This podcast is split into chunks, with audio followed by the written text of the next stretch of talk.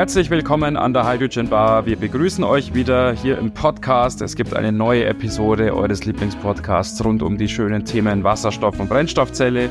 Wir machen es uns wieder gemütlich in einer vergrößerten Runde. Johannes ist natürlich auch wieder dabei und wir begrüßen wieder einen Gast, Johannes. Ja, erstmal guten Tag an dich, Martin. Guten Morgen für die, die uns am Abend zuhören. Guten Abend. Und ein herzliches Willkommen an Paul Jenne. Vielen Dank, Paul, dass du die Zeit gefunden hast, hier bei uns in der Bar vorbeizuschauen. Vielen Dank fürs Kommen. Gerne, danke schön für die Einladung. Ist mir immer ein Vergnügen, äh, etwas über äh, Wasserstoff und insbesondere Wasserstoffbusse erzählen zu dürfen. Vielen Dank. Ja, äh, ich, ich frage mich gerade, wie wir anfangen, weil ich will dich nicht falsch vorstellen, aber du bist ja wirklich ein, ein Urgestein in der Wasserstoffbranche. Darum ehrt es uns wirklich extrem, dass du die Zeit gefunden hast. Du warst in vielen, vielen Entwicklungen in, im, im Wasserstoffbereich aktiv, warst Teilnehmer hier in Europa. Vielleicht äh, magst du dich selber noch mal kurz vorstellen, dass wir dir nicht die falschen Worte in den Mund legen. Ja, gerne. Äh, ich bin Paul Genet. Ich habe mein ganzes Leben im Busgeschäft gearbeitet, insbesondere bei Van Hol in Lier, Belgien.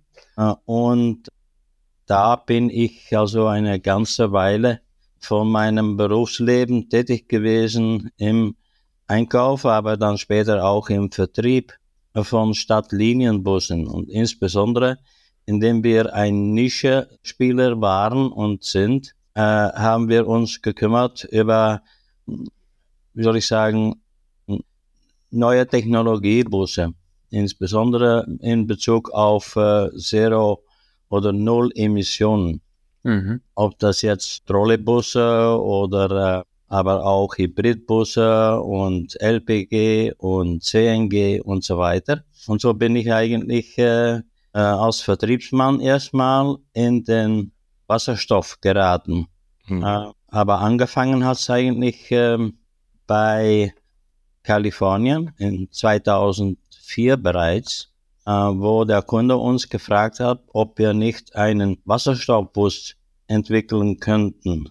Weil in Kalifornien hatte man die Wahl gehabt zwischen entweder sozusagen Clean Diesel oder aber die neue Technologie mit Wasserstoff. Mhm. Mhm. Und das haben wir dann bejaht und da wurde dann ein Projekt geboren zusammen mit äh, ISE und United Technology und so kam der erste Wasserstoffbus äh, zustande und in dem Sinne bin ich immer dabei geblieben. Das heißt, äh, nachdem kam dann das Europa-Geschäft und das habe ich also seit 2007 eigentlich konsequent verfolgt. Du hast jetzt gerade ja dieses Projekt in Kalifornien erwähnt. Kannst du uns kurz nochmal skizzieren, in welchem Zeitraum, in welchem Zeitrahmen wir uns da befinden? Und zum anderen, wenn ich es richtig verstanden habe, du hast erwähnt, diese Aktivitäten rund um den Wasserstoffbus in Kalifornien waren ja auch nicht das erste quasi, was du im Bereich der alternativen Antriebe unternommen hast, richtig? Das heißt, es gab schon Aktivitäten vorher in Europa, die jetzt nicht unbedingt was mit Wasserstoff zu tun hatten, richtig? Ja, wie gesagt, also wir hatten schon CNG-Busse nach Italien mhm. zum Beispiel und LPG-Busse nach Italien auch geliefert und, und konstruiert. Äh, zusammen natürlich immer mit den europäischen Partnern. Aber tatsächlich, also erstmalig sind wir dann zu Null-Emissionen geraten, obwohl wir schon mit 48 Bleibatterien äh, einen Bus gebaut haben. Aber das war dann im Letztende, letztendlich war das ein Konzeptprojekt, wobei wir unter Beweis stellen, gestellt hatten und wollten, dass man also einen Bus herstellen kann für den Bedarf. Das heißt, still in der Stadt, Null Emission in der Stadtmitte und Flüsterdiesel im weiteren Bereich und einfach der normale Diesel, wenn man da noch weiter rausfährt. Natürlich stimmt das nicht ganz, weil die Leute, die dann raus aus der Stadt sind, auch äh, einen leise und äh, Null-Emission-Bus brauchen. Und dann kam natürlich äh, der Wasserstoffbus als die beste, überhaupt beste Lösung. Mhm. Und die haben wir dann auch mit beiden Händen gegriffen. Mhm. Jetzt damals war ja Wasserstoff noch sehr, sehr früh dran. Also das war ja vor, vor 20 Jahren fast schon. Da ja, war, hat, ja. Man hat uns einfach auch nicht geglaubt, das wird was. Mhm. Also da sind, sind wir sehr lange alleine gewesen, weil auch wenn 2007 oder 2008, glaube ich, dann äh, das Projekt SCHIC kam. SCHIC hat, äh, ist ein Akronym. In Europa hat man dann immer solche Projekte mit Akronym angezeigt. Und SCHIC war also Clean Hydrogen in European Cities.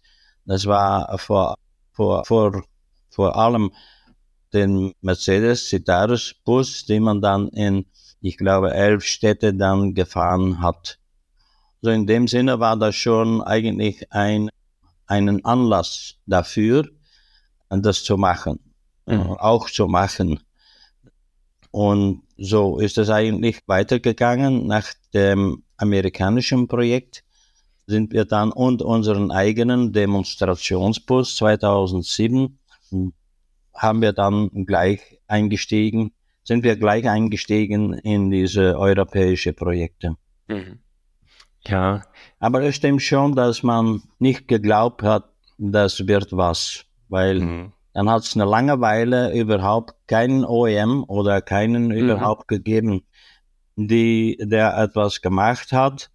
Und äh, deswegen gibt es so ein, äh, würde ich sagen, so fast fünf Jahre kein Stillstand, aber nur eine in der Wüste, der man, man der, den man gehört hat. Ja.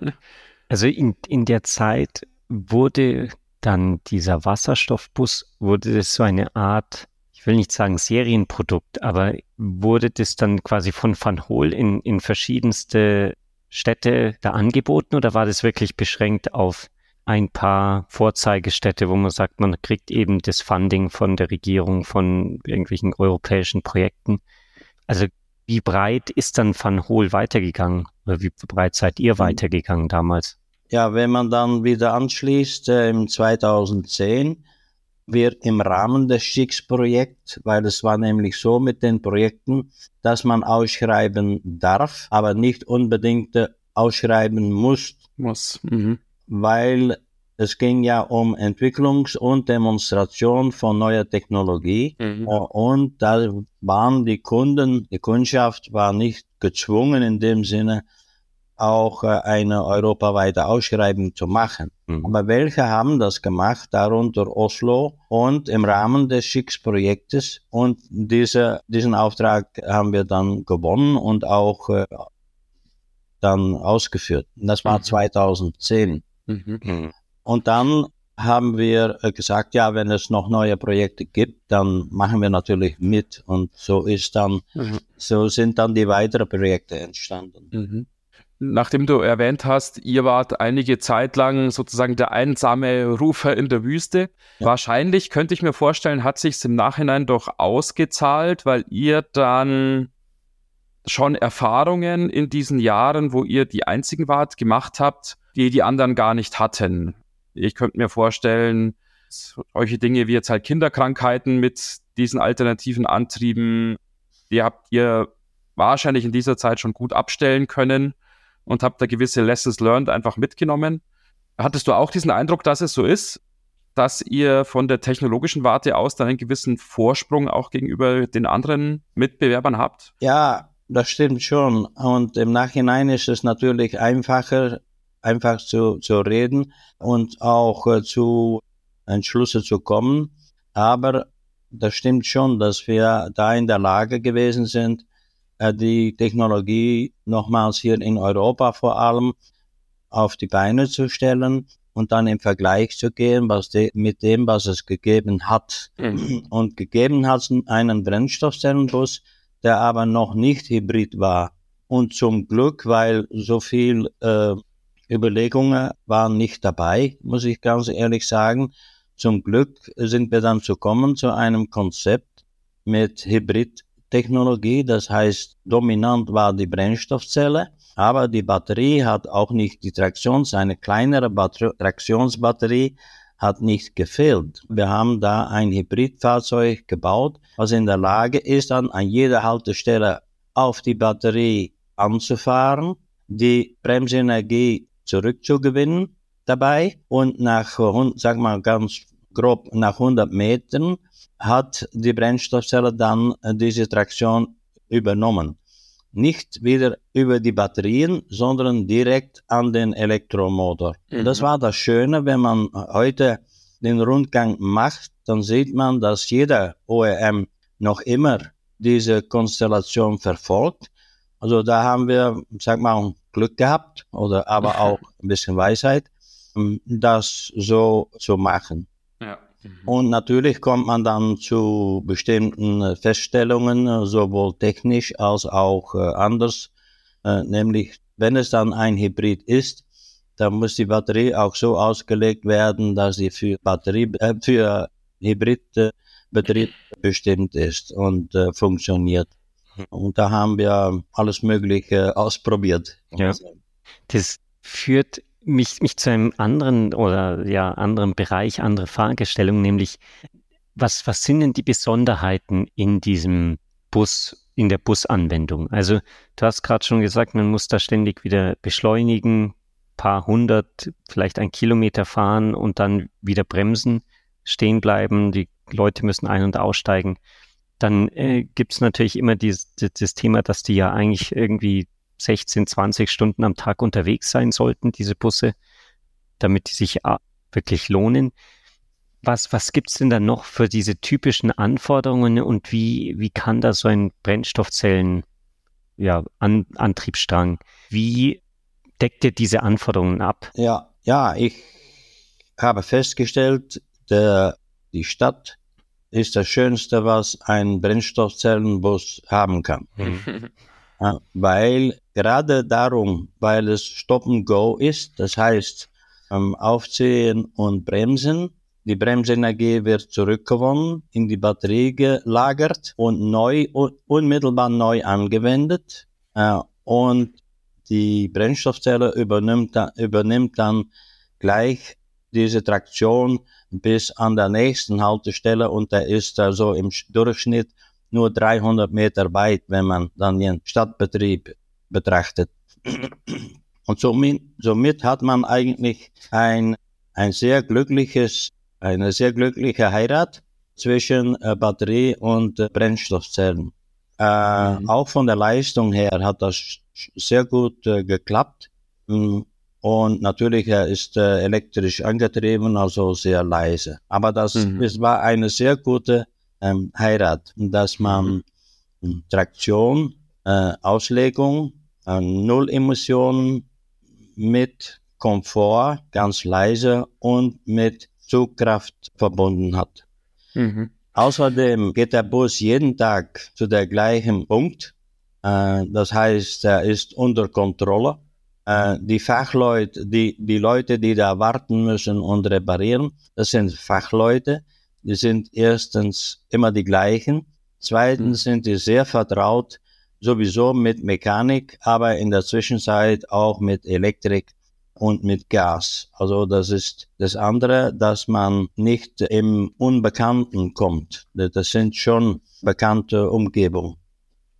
Mhm ich könnte mir vorstellen, in diesen Anfangszeiten war es durchaus auch noch eine Herausforderung, die Abstimmung mit der Tankstelle hinzubekommen, richtig? Du hast erwähnt, natürlich ist ein Vorteil von solchen Stadtbussen. Natürlich kommen die quasi jeden Abend wieder zurück zu ihrem Hub und können da eben halt auftanken und vielleicht auch repariert werden und so weiter. Und ich glaube, heutzutage sind wir ganz allgemein, was Wasserstofftankstellen angeht, auf einem Status, den man akzeptabel nennen kann. Ich glaube nicht gut, nicht sehr gut, aber akzeptabel. Aber in diesen Zeiten, über die wir heute sprechen oder, oder speziell über die in den Anfangszeiten du jetzt gesprochen hast, war es wahrscheinlich nicht so einfach, so ohne weiteres sich eine Tankstelle zu besorgen und die dann auch betriebsbereit da irgendwo hinzustellen. So könnte ich es mir vorstellen, oder? Ja, das stimmt, äh, das stimmt schon. So, erstmal war das, war das keine Tankstelle, also von den Lieferzeiten her hat man also das Problem gehabt, dass entweder waren erst die Busse da, konnten aber nicht fahren, weil es keine mhm. Tankstelle gegeben hat, oder aber die Tankstelle war da und die Busse noch nicht. Also das war absolut nicht gestimmt aus verständlichen Gründen, ja, die Lieferzeiten, die Produktionszeiten und so weiter und so weiter. Und das klappt auch nicht überall immer. Und äh, deswegen hat es diese Diskrepanz schon im, am Anfang sehr stark gegeben. Zweitens, nicht alle äh, Wasserstoff, die man, den man getankt hat, war emissionsfrei. Das ist mhm. in erster Linie von Methan, von Erdgas äh, hergestellt, wobei viel CO2 freikommt, ja. Man hat dann im Anfang nur unter Beweis gestellt, dass es technisch möglich ist, solche Busse zu betreiben und auch dazu gelernt, sowohl auf dem Gebiet des OEMs als auch des Betreibers, was es bedeutet, ähm, H2-Busse im, im, in der Flotte zu haben. Mhm. Und das hat man natürlich äh, erlebt. Zurzeit ist das Problem nicht mehr da, solange der Betreiber selber die Initiative nimmt oder überhaupt das Projekt beinhaltet, dass man auch Tankstellen dazu bekommt.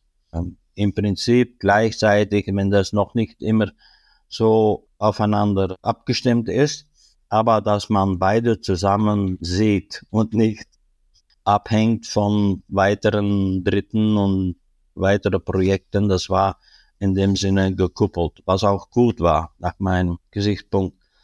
So, und dann hat sich das natürlich ein bisschen verbessert, weil der Betreiber war noch immer derjenige, der sich dies Kraftstoff produziert hat, meistens dann später durch Elektrolyse.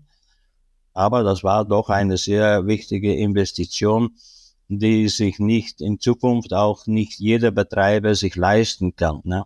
Mhm. Mhm. Diese, diese Tankstellen waren das dann oft so, ein, so eine Initiative, dass man gesagt hat, die Stadt, die baut jetzt eine öffentliche Tankstelle auf und jeder kann das im Prinzip nutzen? Oder waren das dann meistens so Betriebstankstellen, äh, wo man sagt, die steht jetzt auf dem Busdepot, nur die Busse können es nutzen und wenn das Pro äh, Prototypen, äh, das, das Förderprojekt äh, zu Ende war, dann wurde auch die Tankstelle wieder eingestellt. Ja, das sind zwei Fragen da, glaube ich. Aber die erste Frage ist, war das schon nur ausschließlich für den Betreiber? Jein. Ähm, zum Beispiel in USA hat es gegeben, wo an der einen Seite des Mauers der Mauer, der Mauer hat es eine Tankstelle gegeben mit 700 Bar für PKWs in Kalifornien. Und an der anderen Seite der Mauer hat es die Busse gegeben, die mit 350 Bar getankt haben und noch tanken. So, das mhm. war schon eine Gedanke weiter ge gemacht. Mhm. Und, und so wird es auch noch gehandhabt, auch darum, deswegen, weil es in Kalifornien doch was mehr Wasserstoffautos gibt dann in Europa. Mhm, mh. Ansonsten war das zusammen mit dem Projekt und da hat meistens, ich überlege mich jetzt, aber ich kenne keine Tankstelle außerhalb vielleicht Rotterdam, wo auch noch andere mitmachen können, äh, um zu, zu tanken. Mhm. Im Grunde genommen ist nichts dagegen, das zu machen wie in den USA. Das heißt einmal PKWs und an der anderen Seite LKWs. Oh, LKWs mhm. oder aber äh, Busse. Mhm. mhm. Ja, ich denke, das waren sehr, sehr interessante und spannende Einblicke in die Anfangszeiten, mhm. mal wieder so der Brennstoffzellen-Technologie im Fahrzeug. Vielen, vielen, ja. vielen Dank dafür, Paul. Kann ich noch mit einer anderen Frage dazwischen grätschen, Martin? Ja, natürlich. Ja, ja, das, ist, Weil das interessiert mich jetzt ein, so auch ein bisschen aus, aus persönlichem Hintergrund. Mit, ich wollte ich war ja lange Zeit in China. ähm, und da ist ja so, dass die im Prinzip so eher spät wahrscheinlich auf diesen Wasserstoffzug aufgesprungen sind. Aber jetzt natürlich mit voller Wucht da reingehen. Und da gibt's jetzt auch schon die, die ersten Städte, die irgendwie sagen, sie rüsten ihre komplette Busflotte auf Wasserstoff um. Von deinem Gefühl her, wenn, wenn du sagst, du hast ja jetzt die letzten ja, 20 Jahre wirklich aktiv dich damit beschäftigt, kann man da so, ja, bad einfach reingehen und dann sagen, ich mache jetzt mal 20.000 Wasserstoffbusse auf einen Schlag hm, also glaubst du, da, da erwächst wirklich dann auch ein, ein wichtiger Spieler in diesem Wasserstoffbereich oder werden die auch einige Zeit brauchen, bis sie diese ganzen Learnings machen, die, die ihr in den letzten 20 Jahren ja, euch erarbeitet habt?